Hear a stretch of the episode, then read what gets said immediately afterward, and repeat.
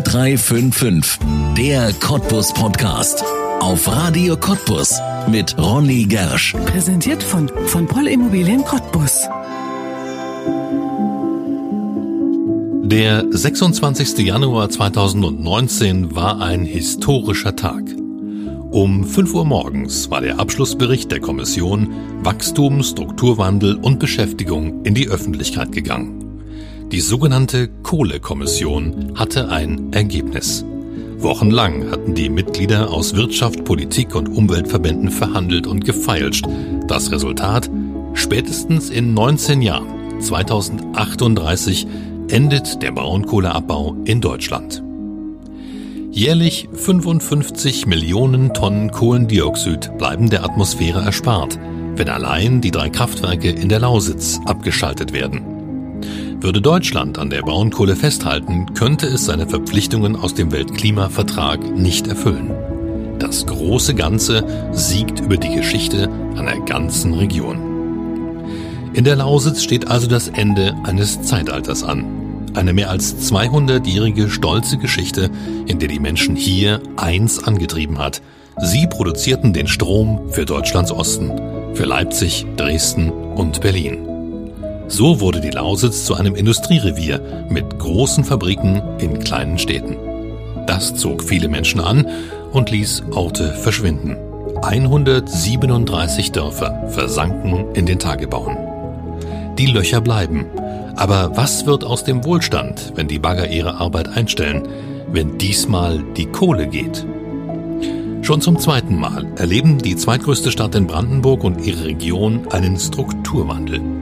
Tausende Arbeitsplätze in der Kohle und drumherum gingen nach der Wende schon einmal verloren und kamen nie zurück.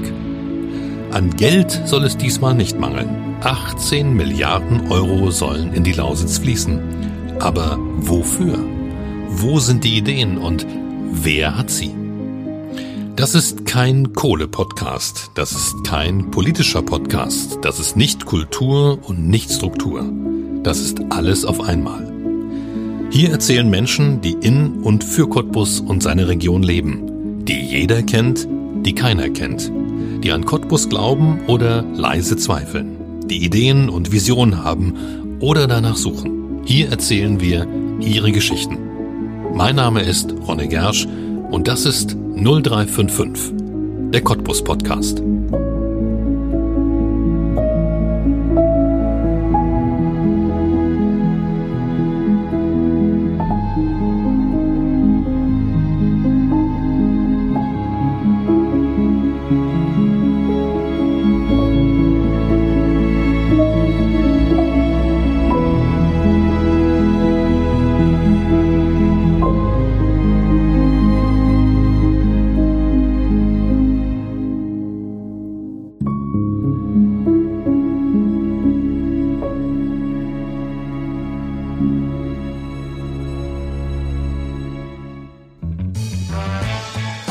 So ist 0355 vor genau 30 Folgen im letzten Jahr gestartet mit genau diesen zwei Minuten. Eineinhalb Jahre später werden nun der Kohleausstieg und der Strukturwandel endlich in Gesetze gegossen. Am 3. Juli wird im Bundestag und im Bundesrat über die finanzielle Absicherung des Wandels der Lausitz abgestimmt. Ein großer Tag für unsere Region, wieder ein historischer Tag. In der Kohlekommission damals bei der Entscheidung mit dabei und heute eine der Architektinnen des Wandels ist die Sprecherin der Lausitzrunde. Sie ist parteilos und Sprembergs Bürgermeisterin Christine Herntier. Herzlich willkommen in 0355, der Cottbus Podcast.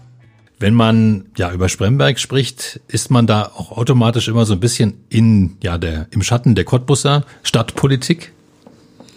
Das würde ich nicht so sehen. Nicht im Schatten der Cottbuser Stadtpolitik, aber die Spremberger äh, akzeptieren Cottbus als das Oberzentrum der Lausitz und als Bürgermeisterin von Spremberg und Sprecherin der Lausitz gehöre ich zu denjenigen, die sagen, eine starke Stadt äh, Cottbus ist auch gut für das Umland. Ja.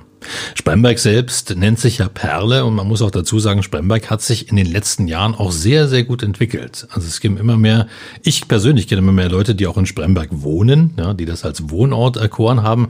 Was haben Sie da angestellt in dieser Stadt? Ja, Spremberg ist tatsächlich eine Perle. Spremberg ist aber nicht nur ein guter, schöner Ort zum Wohnen, sondern Spremberg ist an erster Stelle auch Wirtschaftsstandort, Industriestandort mit dem Industriepark Schwarze Pumpe. Und die Stadt Spremberg hat in den letzten Jahrzehnten wieder gut von der Industrie gelebt, auch gut von der Kohle- und Energieindustrie gelebt und äh, konnte dadurch die Stadt gut entwickeln. Insbesondere haben wir ja den Vorteil in Spremberg, dass wir eine gut erhaltene, kleine, schnuckelige Innenstadt haben und das zieht den einen oder anderen an. Wir weisen schöne Eigenheimgebiete aus und das animiert erfreulicherweise den einen oder anderen auch nach Spremberg zu ziehen oder in Spremberg zu bleiben. Ja.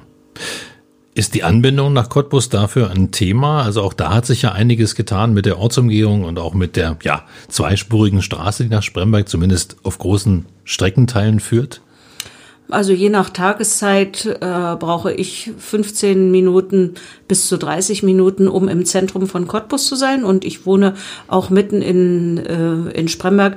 Das ist, wenn man mit dem Auto fährt, eine akzeptable, eine akzeptable Zeit. Ja. Äh, es fährt auch regelmäßig der Zug. Die Anbindung nach Cottbus würde ich als gut einschätzen. Ähm, aber unsere Region, die Anbindung an die Metropolregion und damit meine ich nicht nur Berlin, da gibt es schon noch viel zu tun. Aber die Anbindung nach Cottbus ist okay. Ja. Sie sind Bürgermeisterin und Sie sind parteilos. Das heißt, Sie haben sich nicht in ein Amt drängen lassen, sondern Sie wollten das so. Vielleicht können wir diese Geschichte mal anfangen zu erzählen. Wie kam das dazu, dass Sie gesagt haben, das ist ein Posten, den hätte ich gern? Nun, ich habe ja über 30 Jahre meines Berufslebens in der Industrie verbracht, überwiegend in der Textilindustrie. Da hängt auch heute noch mein, äh, mein Herz immer noch dran. Aber das, damit könnte man jetzt Stunden füllen, etwas über die Geschichte der Textilindustrie in der Nachwendezeit äh, zu erzählen. Jedenfalls das von mir äh, gegründete und geführte Unternehmen Spremberger Tuche hat im Jahr 2012 dem Wettbewerbsdruck, insbesondere aus Fernost, aber auch aus der Türkei, nicht mehr standhalten können. Und es ist die Entscheidung gefallen, das Unternehmen wird geschlossen. Also keine Insolvenz, keine Pleite, sondern äh, der Beschluss, das Unternehmen Unternehmen zu schließen. Danach war ich eine Zeit lang in der Metallindustrie äh, tätig und habe mich dann aber aus meiner Textilzeit mit dem ernsthaft, nicht nur mit dem Gedanken getragen, sondern ernsthaft damit beschäftigt, habe sogar schon Türkisch gelernt, äh, zu äh, türkischen Geschäftspartnern ähm, neue Beziehungen aufzubauen und da meinen neuen, meine neue Berufstätigkeit äh, zu starten. Und in dieser Zeit ähm, bin ich, nachdem mein Vorgänger am Amt, äh, Klaus-Peter Schulze, in den Bundestag gewählt wurde, gefragt worden, und zwar von der SPD und von den Linken, ob ich mir vorstellen könnte, als Bürgermeisterin zu kandidieren. Das hatte ich schon mal überlegt im Jahr 2002 und ich bin ja gebürtige Sprembergerin und liebe meine Stadt. Und ich konnte mir das vorstellen. Und siehe da, die Spremberger konnten sich das auch vorstellen. und äh, so bin ich mit dem Traumergebnis, alle äh, Wahlbezirke gewonnen zu haben, allerdings in der Stichwahl, seit äh, Januar 2014 Bürgermeisterin von Spremberg. Und ja, ich mache es immer noch sehr, sehr gerne, egal wie viel Stress jeden Tag kommt. Ja. Haben Sie mit dem Arbeitsaufwand gerechnet? Ich meine, Sie machen das jetzt in einer Zeit, da ist man ja nicht nur Bürgermeisterin einer Stadt, sondern man muss in die weite, weite Zukunft denken durch den Strukturwandel und den Kohleausstieg. Also ich muss mal sagen, ich bin ja nicht verwöhnt. Äh, die Spremberger Tuche, die haben ja in sogenannter rollender Woche gearbeitet, also sieben Tage, 24 Stunden ich war das gewohnt, dass man zu jeder Tages- und Nachtzeit, wenn irgendetwas ist oder von früh bis spät, Nachtzeit ist nicht so häufig vorgekommen, äh, dass man da äh, arbeiten muss und auch arbeiten kann. Jedoch muss ich sagen, äh, dass in den letzten zwei Jahren die Arbeit als Bürgermeisterin eine äh, derartige Intensität angenommen hat, was natürlich viel mit meinem Engagement in der Lausitzrunde und mit meiner Tätigkeit in der Kommission Wachstum, Strukturwandel und Beschäftigung zu tun hat. Ähm, das ist schon, ist schon herausfordernd, aber und das sage ich bei jeder Gelegenheit, ich habe so ein tolles Team in meiner Spremberger Verwaltung, die mir das auch möglich machen, diese zusätzliche Belastung überhaupt anzunehmen oder was heißt Belastung, diese zusätzliche Aufgabe zu erfüllen. Also es ist machbar, aber es ist wirklich ähm, spannend, herausfordernd. Ja. ja. Wie viele Stunden arbeiten Sie denn am Tag? So im Schnitt, kann man das beziffern? Man könnte es äh, beziffern. Aber was ist Arbeit? Ich wohne mitten in Spremberg ähm, und eigentlich, wenn ich den Fuß vor die Tür setze, fängt die Arbeit an. Mein ganz normaler Arbeitstag sieht so aus, dass ich kurz vor 6 Uhr aufstehe und ähm, meine E-Mails checke, währenddessen ich äh, oft genug die einzige Mahlzeit mit meinem Mann äh, teile, was das Frühstück ist. Ich bin dann so halb acht, acht im Büro und heute ist Freitag. Heute wäre ich also so 19.30 Uhr, 18.30 Uhr, 19.30 Uhr äh, zu Hause sein.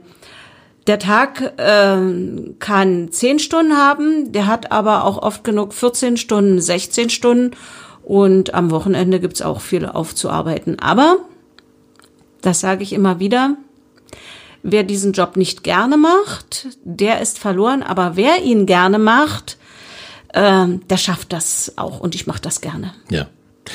Sie haben es vorhin schon angesprochen, dass Sie großes Pensum gewohnt waren. Hilft Ihnen die Erfahrung als Managerin aus der Wirtschaft heute in der Politik? Wir haben ja heute häufig Politiker, die nie in der Wirtschaft waren.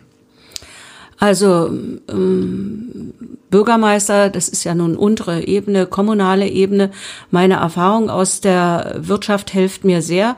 Vor allen Dingen hilft es mir dabei zu relativieren. Wer so wie ich 1993 ein Unternehmen in der Textilverarbeitung, die sehr kapitalintensiv ist, also keine Näherei, sondern äh, färben, ausrüsten, veredeln, ein Unternehmen gegründet hat, ähm, sich dafür große finanzielle äh, Verpflichtungen aufgehalst hat, der geht mit dem Thema Stress anders um. Es ist etwas anderes, wenn Sie existenziellen Stress haben, wenn Sie Tag für Tag dafür sorgen müssen, dass 120 Leute Arbeit haben und am Ende des Monats äh, Geld äh, bekommen, ist ein anderer Stress, als wenn Sie Beschlussvorlagen für Stadtverordnetenversammlung äh, vorbereiten. Es ist eine andere Form von Stress. Vielleicht halte ich das dadurch etwas besser aus, weil ähm, es tatsächlich so ist,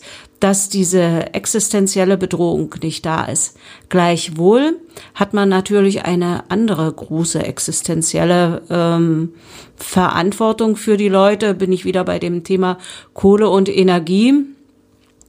Man hat da zwar selber keine Kredite dafür aufnehmen müssen, aber die Verantwortung ist schon enorm, mit dafür zu sorgen, dass wir hier äh, nicht äh, im Nichts verschwinden, sondern wirklich eine gute Zukunft haben. Ja. Aber ja, meine Erfahrung hat mir geholfen. Man muss auch mal was wegschieben können.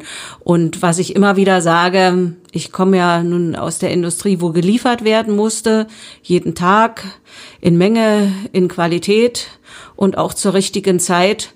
Und ähm, ich würde oder wünsche mir manches Mal, dass das Liefern, das Umsetzen von Beschlüssen eben auch schneller gehen würde.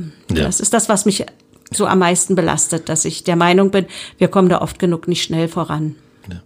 Nun ist das der Podcast der Lausitzer Macherinnen und Macher. Sie sind eine Macherin, ja nicht nur für Spremberg, sondern auch für die Lausitz. Warum sind Sie da gefragt worden? Wissen Sie das?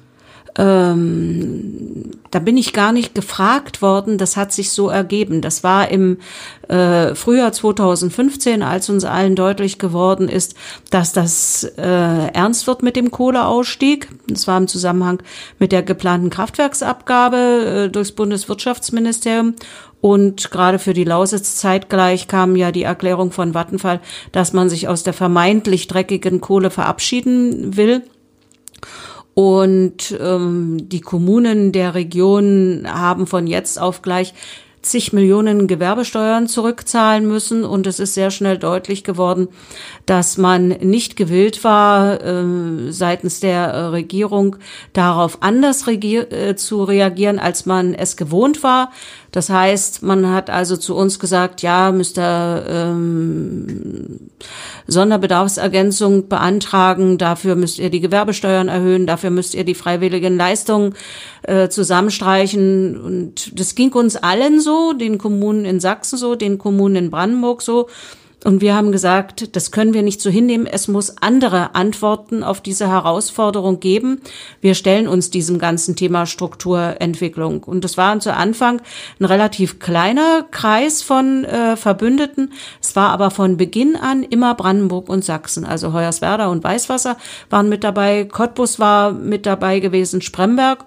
Und mm, im Juni 2016 waren wir schon 28 Kommunen und jetzt sind wir 58. Aber mm, äh, man musste mich nicht fragen danach, sondern es hat sich so ergeben. Ja. Nun sitzen Sie ja häufig mit am Tisch, wenn über die Zukunft der Lausitz gesprochen wird. Und mhm. ähm, ja, in den kommenden Tagen fallen ganz, ganz wichtige Entscheidungen zu Gesetzen zum Kohleausstieg, eben auch zum, zu Strukturgesetzen. Das Geld soll sicher gemacht werden. Können Sie uns sagen, inwiefern wir in der Lausitz Zukunftsangst oder Zukunftshoffnung haben können oder müssen? Also es ist meine feste Überzeugung, dass äh, das Thema Strukturwandel, Strukturentwicklung eine Chance für die Lausitz ist, an die viele schon nicht mehr geglaubt haben. Sie ist mit einem, mit einem tiefen Einschnitt verbunden, mit dem Ausstieg aus der äh, Kohle, aus der Kohleverstromung. Ähm, das fällt uns schwer, weil es sind viele, ähm, viele Biografien sind damit verbunden. Aber wenn wir ehrlich sind, waren wir doch so ein bisschen aufs Abstiegsgleis geschoben.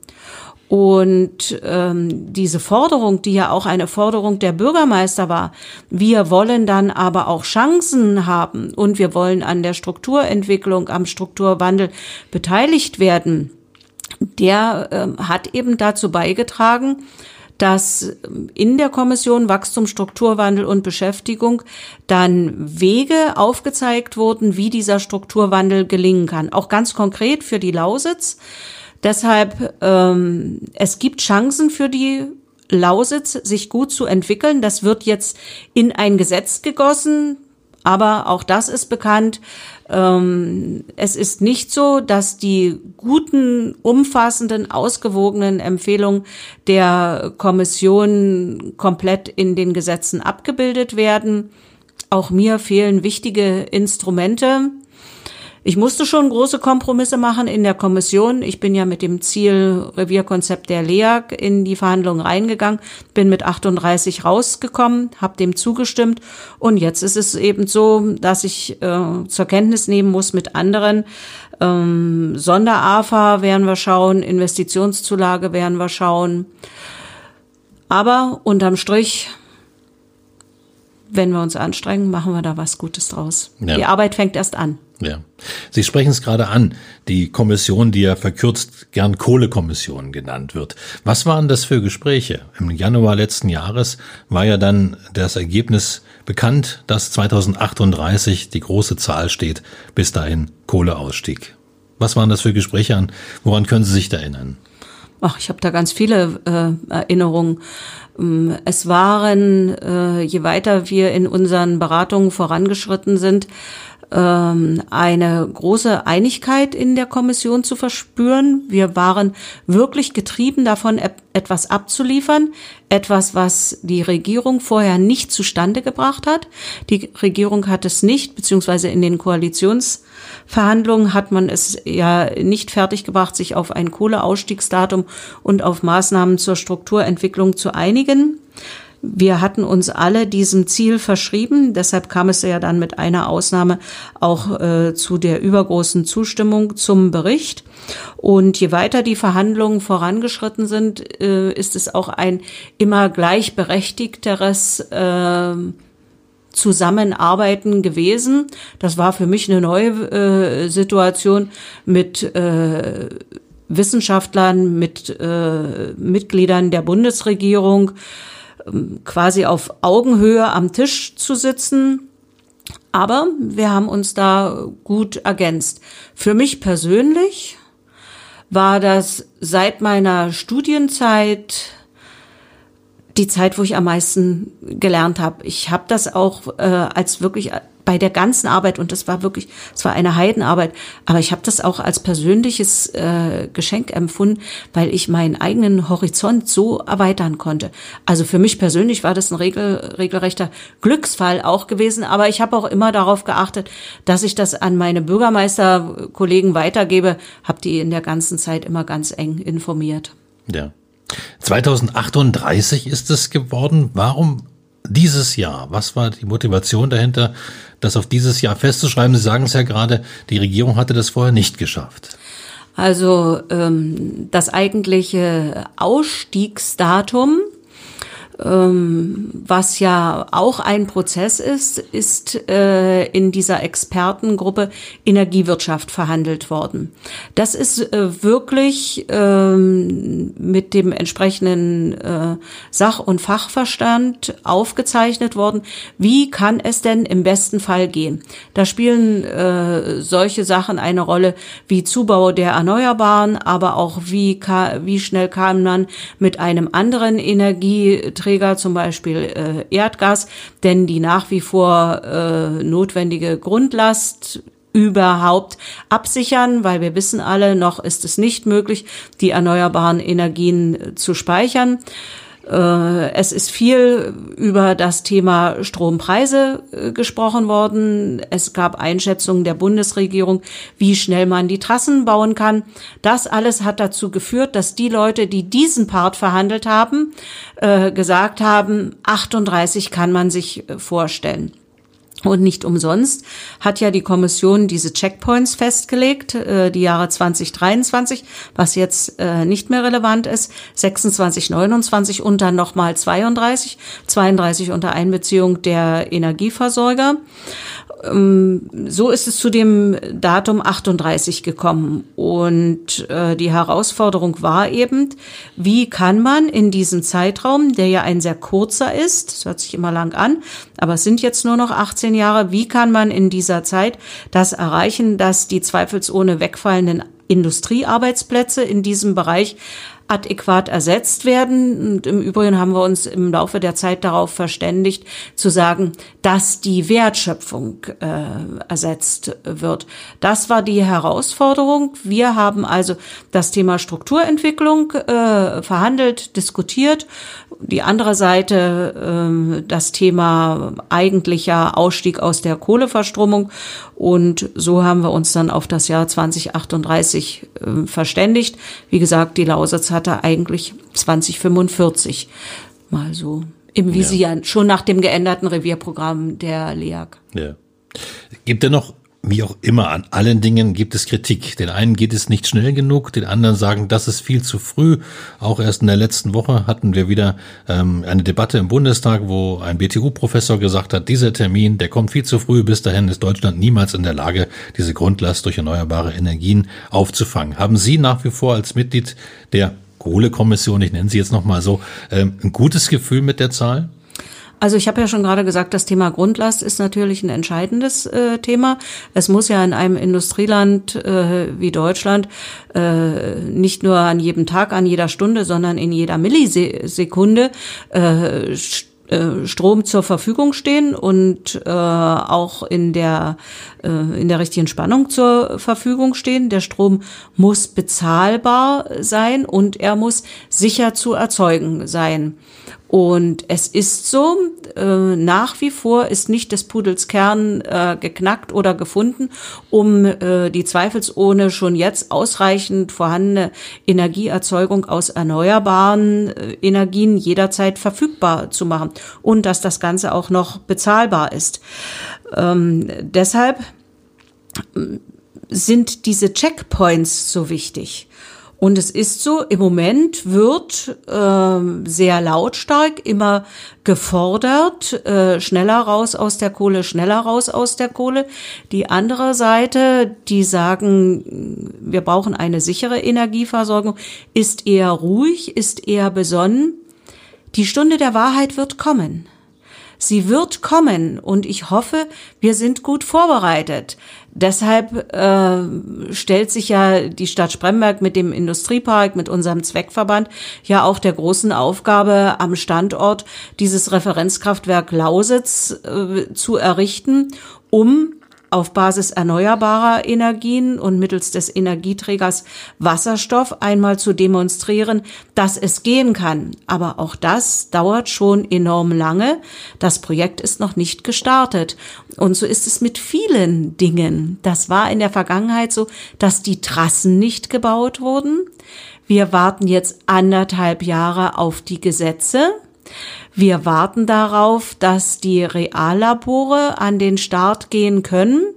Und dann steht aber da dieses Datum 2038, wo lautstark gefordert wird, schneller raus, schneller raus, schneller raus. Die Wahrheit wird uns, wird uns einholen. Deshalb, Sie fragen mich ja als Macherin, wir würden gerne viel viel mehr machen. Ähm, die Blaupause dafür oder die Schablone dafür haben wir eigentlich, aber wir sind immer noch nicht in der Umsetzung. Sind wir nicht. Woran liegt das? Ähm, ja, also die Kommission war ja äh, wirklich äh, getrieben von dem Ziel, eine gute Lösung zu liefern. Das war ein gesamtgesellschaftlicher Prozess, in dem äh, die äh, Parteien, die in der, die die Regierungskoalition bilden, am Tisch gesessen haben, aber kein Stimmrecht hatten. Und danach ist es zurück an die Politik äh, gegangen. Und dann haben eben im Bundesrat Länder mitzureden, die vielleicht der Meinung sind, sie haben ja gar nichts davon, von diesen berühmten 40 Milliarden, weil sie eben äh, keine Kohleländer sind. Aber ich staune da immer. Wir reden doch immer über unser Klima und über das Weltklima oder über das Erdklima. Und das ist uns doch so wichtig, und wenn die Kohle eben dafür einen nennenswerten Beitrag leisten kann, da könnte man jetzt lange darüber philosophieren, wie hoch ist der Anteil ähm, der deutschen Kohleverstromung am äh, weltweiten CO2-Ausstoß. Aber wenn es uns doch so wichtig ist, dann sollte man doch tatsächlich etwas dafür bezahlen, dass wir uns aus der Kohle verabschieden. Aber so ist das eben. Dann äh, fangen da die Verhandlungen zwischen den Ländern und auch zwischen den politischen Parteien an. Und dann wird manches wieder relativiert und so haben wir eben jetzt Gesetze auf dem Tisch, die nicht mehr eins zu eins dem Kommissionsbericht entsprechen, die aber trotzdem äh, dem Grunde nach das schon ganz gut abbilden. Ja. Der Lautensbeauftragte der Landesregierung Klaus Freitag hat erst vor kurzem auf Radio Cottbus gesagt, Geld wird da sein. Das, was es braucht, aber sind die richtigen, nachhaltigen Projekte. Haben wir die schon? Oder haben wir da noch Nachholbedarf? Also für die Stadt Spremberg kann ich sagen, dass wir äh, mit dem Thema äh, Referenzkraftwerk Lausitz, das möchte ich an der Stelle nochmal sagen, weil mir das auch immer so entgegenschlägt. Na ja, ihr in Spremberg, ihr bekommt ja das Wasserstoffkraftwerk. Also wir haben das Projekt selbst entwickelt und dieses Referenzkraftwerk, äh, dieser Prototyp, der äh, wird und soll tatsächlich am Industriepark Schwarze Pumpe, genau auf der Landesgrenze, äh, entstehen. Aber dieses Projekt ist von Anfang an so angelegt, dass wenn es denn hochskaliert wird auf 300, 500 MW je Kraftwerk, dort gebaut werden soll, wo jetzt die aktiven Kohlekraftwerke sind. Es soll ein Wasserstoffkraftwerk in Jenschwalde, eins in Boxberg und eins in Schwarze Pumpe geben, um diese Idee nochmal zu erklären. Ja, ja. Das ist mit Sicherheit ein Projekt, ähm, was dem Thema Energiewende gerecht wird und was auch Industriearbeitsplätze schaffen wird. Dieses Projekt haben wir.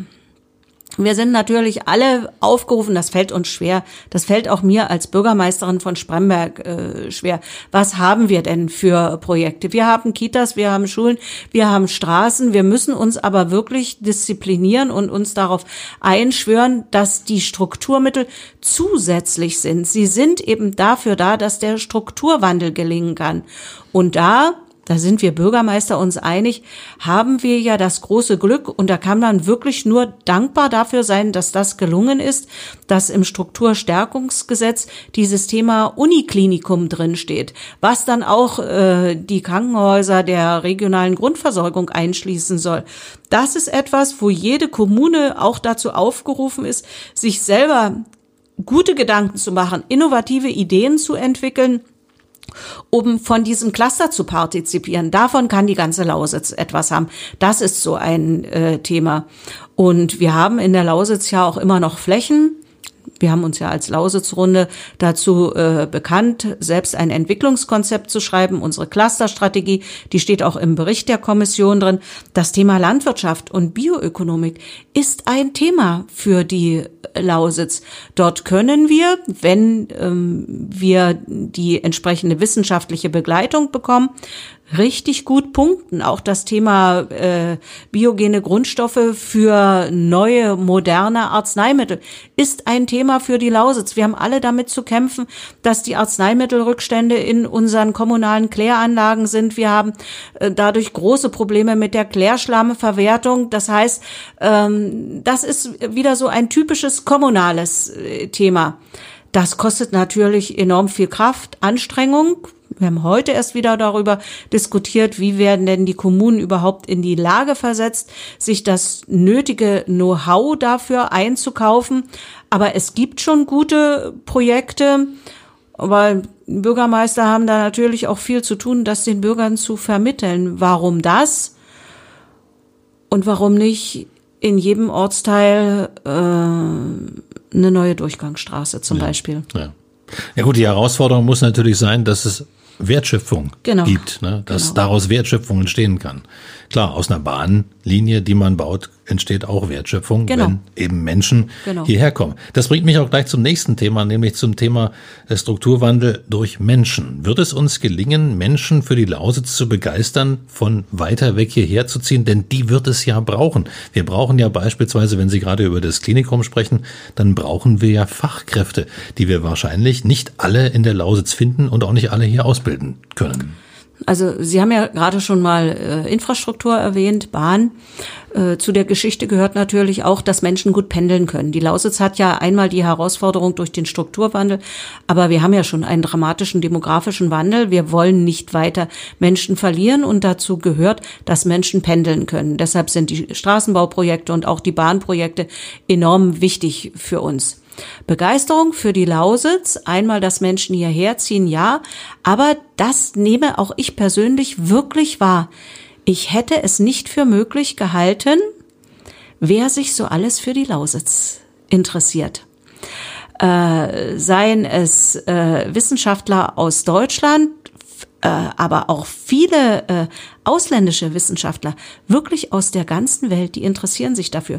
Wer schon alles in, in dem alten Rathaus von Spremberg in meinem kleinen Büro gesessen hat, das ist wirklich interessant. Aus China, aus Japan, aus Portugal, aus Finnland, aus Südamerika, rund um uns rum. Sowieso, das ist wirklich interessant. Und viele fragen auch gerade nach unserem kommunalen Bündnis. Und in unserem Gremium Lausitzrunde führen wir ja auch immer unsere großen Beratungen durch und wir werden noch in diesem Jahr äh, auch eine Beratung äh, durchführen, die mit dem großen Thema Wissensgesellschaft zu tun hat, weil das gehört auch mit dazu. Wenn man interessant sein will und wenn man Leute interessieren will für die Lausitz, dass man denen zeigt, hallo, wir äh, befassen uns wirklich mit Themen hier, die man sonst eigentlich eher aus Großstädten äh, kennt. Also ich bin da wirklich positiv überrascht ähm, darüber, wer sich auch mit mir so austauscht äh, dazu. Da, heute hat man ja keine Brieffreundschaften mehr, heute hat man ja E-Mail-Freundschaften, aber das ist schon äh, hochinteressant und das trägt natürlich dazu bei, hoffentlich, dass Menschen, die hier ihre Heimat hatten, dass die zurückkommen, aber dass sich auch andere für uns interessieren, weil das hat die Lausitz auch, das hat die einfach nötig, die Lausitz. Input von Menschen, die mal weg gewesen sind, die was anderes gesehen haben, die andere Erfahrungen gemacht haben. Das tut uns ganz einfach äh, gut. Aber ich nehme das wahr, ganz stark, ja. ja. Aber müssen wir genau mit diesen ja, Vorteilen und mit dieser Schönheit der Lausitz vielleicht noch ein bisschen mehr klingeln.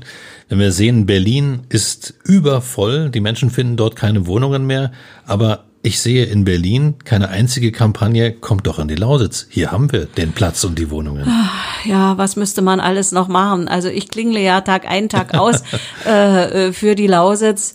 Das ist auch ein großes Anliegen unserer Bürgermeister, dass wir sagen, äh, wir müssen etwas für unser Image tun.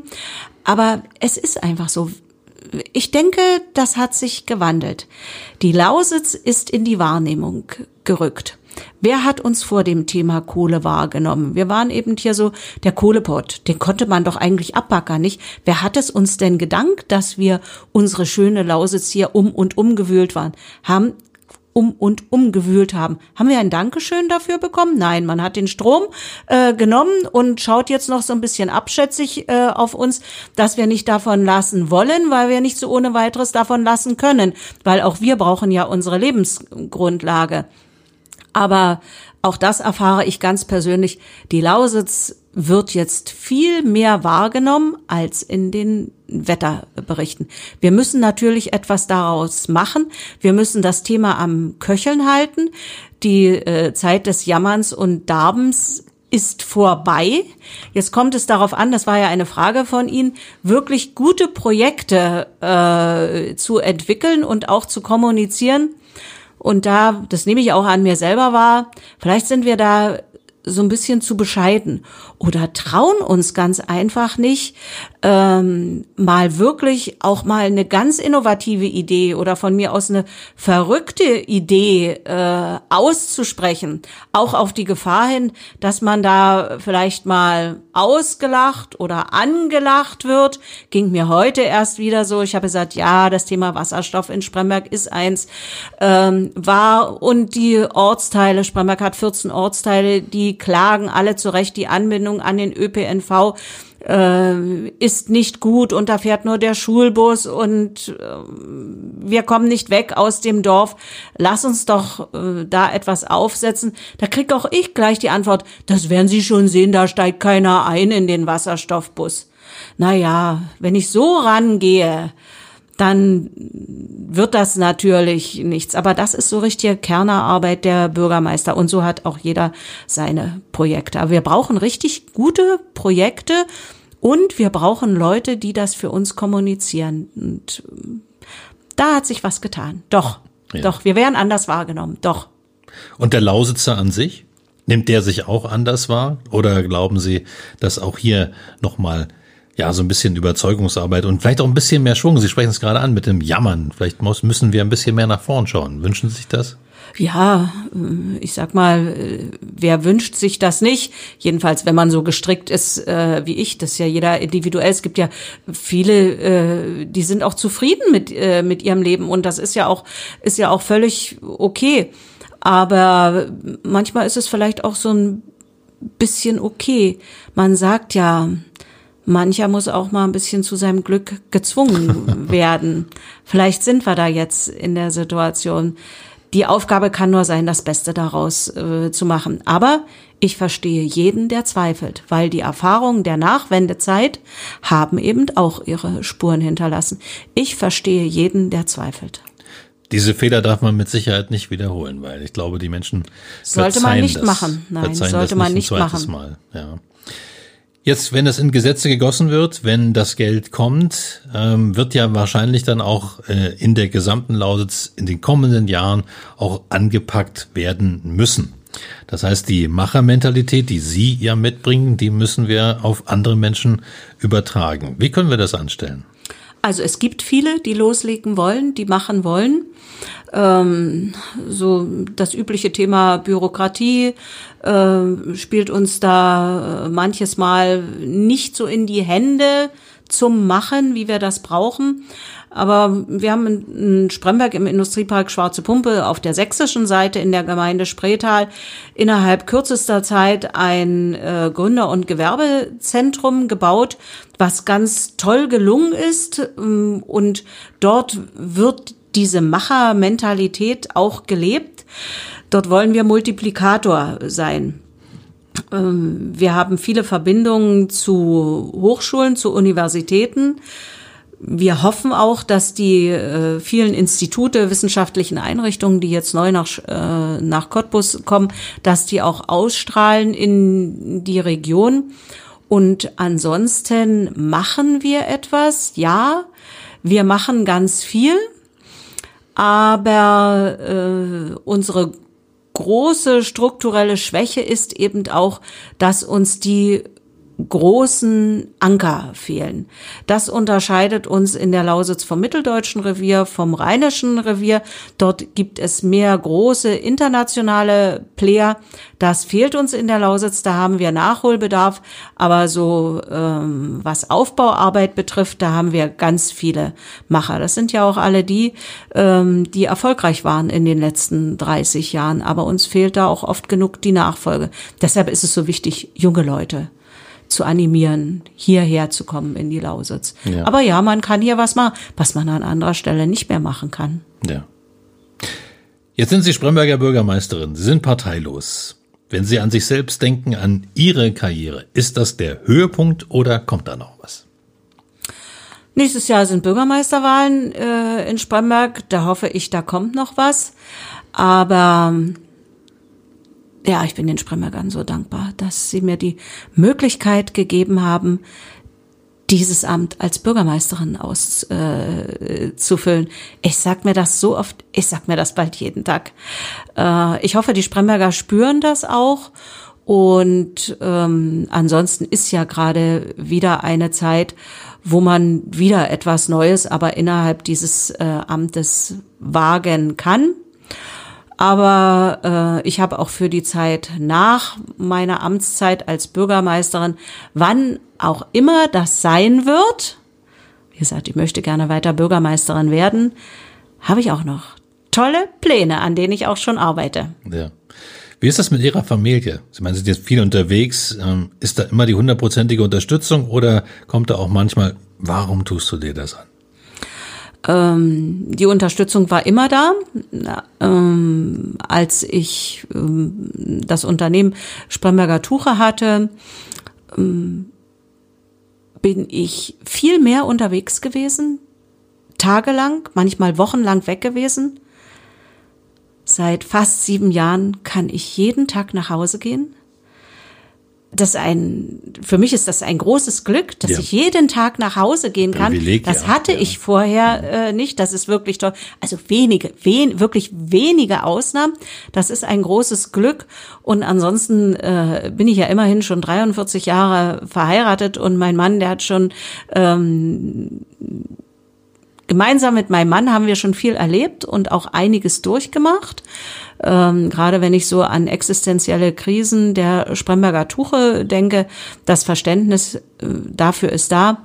Meine Tochter ist mit ihrer Familie vor zwei Jahren zurückgekommen und die sagt auch immer zu mir, Mom, das war doch so gut, dass wir zurückgekommen sind. Endlich sind wir wieder äh, zusammen, weil auch da waren wir über hunderte von Kilometern getrennt Und jetzt schaffe ich das immer noch mal irgendwie zwei, dreimal in der Woche doch vorbeizuschauen und meine Enkelkinder zu sehen. Also alles gut. Ja. Dann haben Sie aber sozusagen ja auch in der eigenen Familie ein wunderbares Beispiel von dem, was Sie gerade gesagt haben, nämlich, dass wir es schaffen müssen, Menschen wieder zurückzuholen. Es ist ja auch eine riesige Tragik eigentlich, dass Familien genau. nach der Wende so auseinandergerissen mhm. wurden, um überhaupt zu überleben. Ja. Ähm, welche Argumente können Sie denn ähm, ja jemandem geben, der jetzt sich so mit dem Gedanken schwanger trägt, na, vielleicht gehe ich doch wieder zurück in meine Heimat? Ja, also ähm, fast jeder Bürgermeister hat ja so eine Rückkehrerinitiative. Ich habe die auch äh, und gerade meine Tochter hat mir äh, zu Beginn gesagt, mach das bloß nicht, nur Rückkehrer. Es sind doch auch so viele hier geblieben. Äh, lass uns doch lieber was Gemeinsames machen. Und das habe ich dann auch gemacht. Ähm, die Spremberger Rückkehrerinitiative heißt Heme Fehlste, wie wir eben hier so reden. Und die sagen mir oder die liefern mir eigentlich die Argumente. Das ist die Familienfreundlichkeit, das ist die Sicherheit, das ist die Natur. Ganz witzig ist immer, kommen viel aus Großstädten. Ähm, also ich kann auch in Spremberg überlegen. Äh, Kriege ich alles, äh, was ich brauche? Ich bin sogar schneller damit fertig. Aber es werden auch so die Defizite aufgezeigt, äh, könnte ein bisschen mehr Gastronomie sein. Kultur ist ein äh, großes Thema, daran muss man arbeiten. Und, und das hat wieder was mit unserem Thema Strukturwandel zu tun, hier ist der Hotspot einer der größten gesellschaftlichen Herausforderungen, die es im Moment gibt. Mal von Corona abgesehen. Nicht, das ist ja ein, ein Schlag, damit hat ja nun wirklich keiner ja, äh, ja. gerechnet. Aber wir sind hier so im Zentrum einer gesellschaftlichen Diskussion. Wie wollen wir zukünftig leben? Wie wollen wir mit ihr, mit unserer Umwelt umgehen? Wie wollen und können wir äh, unseren Lebensunterhalt bestreiten? Hier ist das nicht theoretisch, sondern hier findet das praktisch statt. Und ich denke schon, dass sich Leute dafür interessieren. Ja. Das muss ich auch aus Sicht eines Journalisten sagen. Das ist eine unglaublich spannende Region. Ja. Wer darf schon live dabei sein? Genau. Wir sind es. Genau. Wir können uns das anschauen, wie sowas geht, wenn man ja für das Klima eine ganze Region umbaut. Christine Hantier, vielen Dank, dass Sie da waren in 0355. Ich wünsche Ihnen, dass Sie ja weiterhin in ihrer Machermentalität viele anstecken, damit es für sie einfacher ja. wird. Mhm. Ja, also Macher werden ja manchmal auch gebremst, weil andere nicht so schnell machen wollen, aber ich glaube, sie machen das wirklich ganz gut und toi toi toi für das, was jetzt kommt. Ich habe die besten Mitstreiter mit meinen Bürgermeistern und, das sage ich zum Schluss nochmal, ohne meine Verwaltung könnte ich das alles nicht machen. Ein großes Dankeschön. Vielen Dank, dass Sie mich eingeladen haben. Vielen Dank, dass Sie da waren. Dankeschön. Das war 0355, der Cottbus Podcast mit Stolz präsentiert von von Poll Immobilien Cottbus und du kannst diesen Podcast abonnieren, um keine Folge zu verpassen. Auf 0355.de findest du alle Links zu iTunes, sämtlichen Android Apps zu Spotify und zu Soundcloud und natürlich auch alle 30 Folgen, die es inzwischen von 0355 gibt. Oder aber du hörst uns als Radioshow auf Radio Cottbus jeden Sonntag von 10 bis 12 und jetzt auch immer montags ab 20 Uhr in der Wiederholung. Mein Name ist Ronne Gersch. Ich bedanke mich fürs Zuhören. Bis zum nächsten Mal.